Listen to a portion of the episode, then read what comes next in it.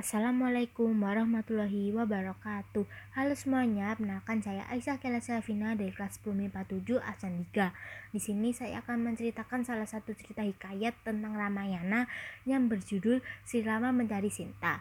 Berikut kisahnya Legenda percintaan Rama dan Sinta dimulai ketika mereka dan Lesmana, adik Rama, pergi memburu di hutan Dendaka.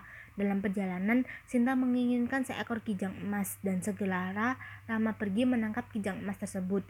Karena Rama pergi terlalu lama, Lesmana pergi menyusul Rama. Sebelum pergi, Lesmana membuat lingkaran untuk melindungi Sinta. Berbagai usaha yang dilakukan Rahwana untuk menculik Sinta selalu gagal, hingga akhirnya Rahwana menjelma menjadi seorang musafir dan berpura-pura meminta bantuan kepada Sinta. Alhasil, Sinta berhasil diculik oleh Rahwana.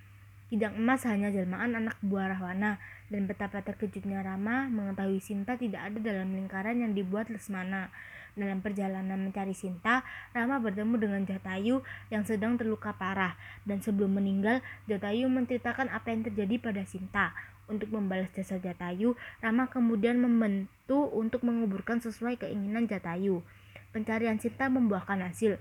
Mereka berhasil menemukan Sinta dengan bantuan dari pasukan kera yang dipimpin oleh kera putih bernama Hanoman. Rama berhasil mengalahkan Rawana dan pasukannya.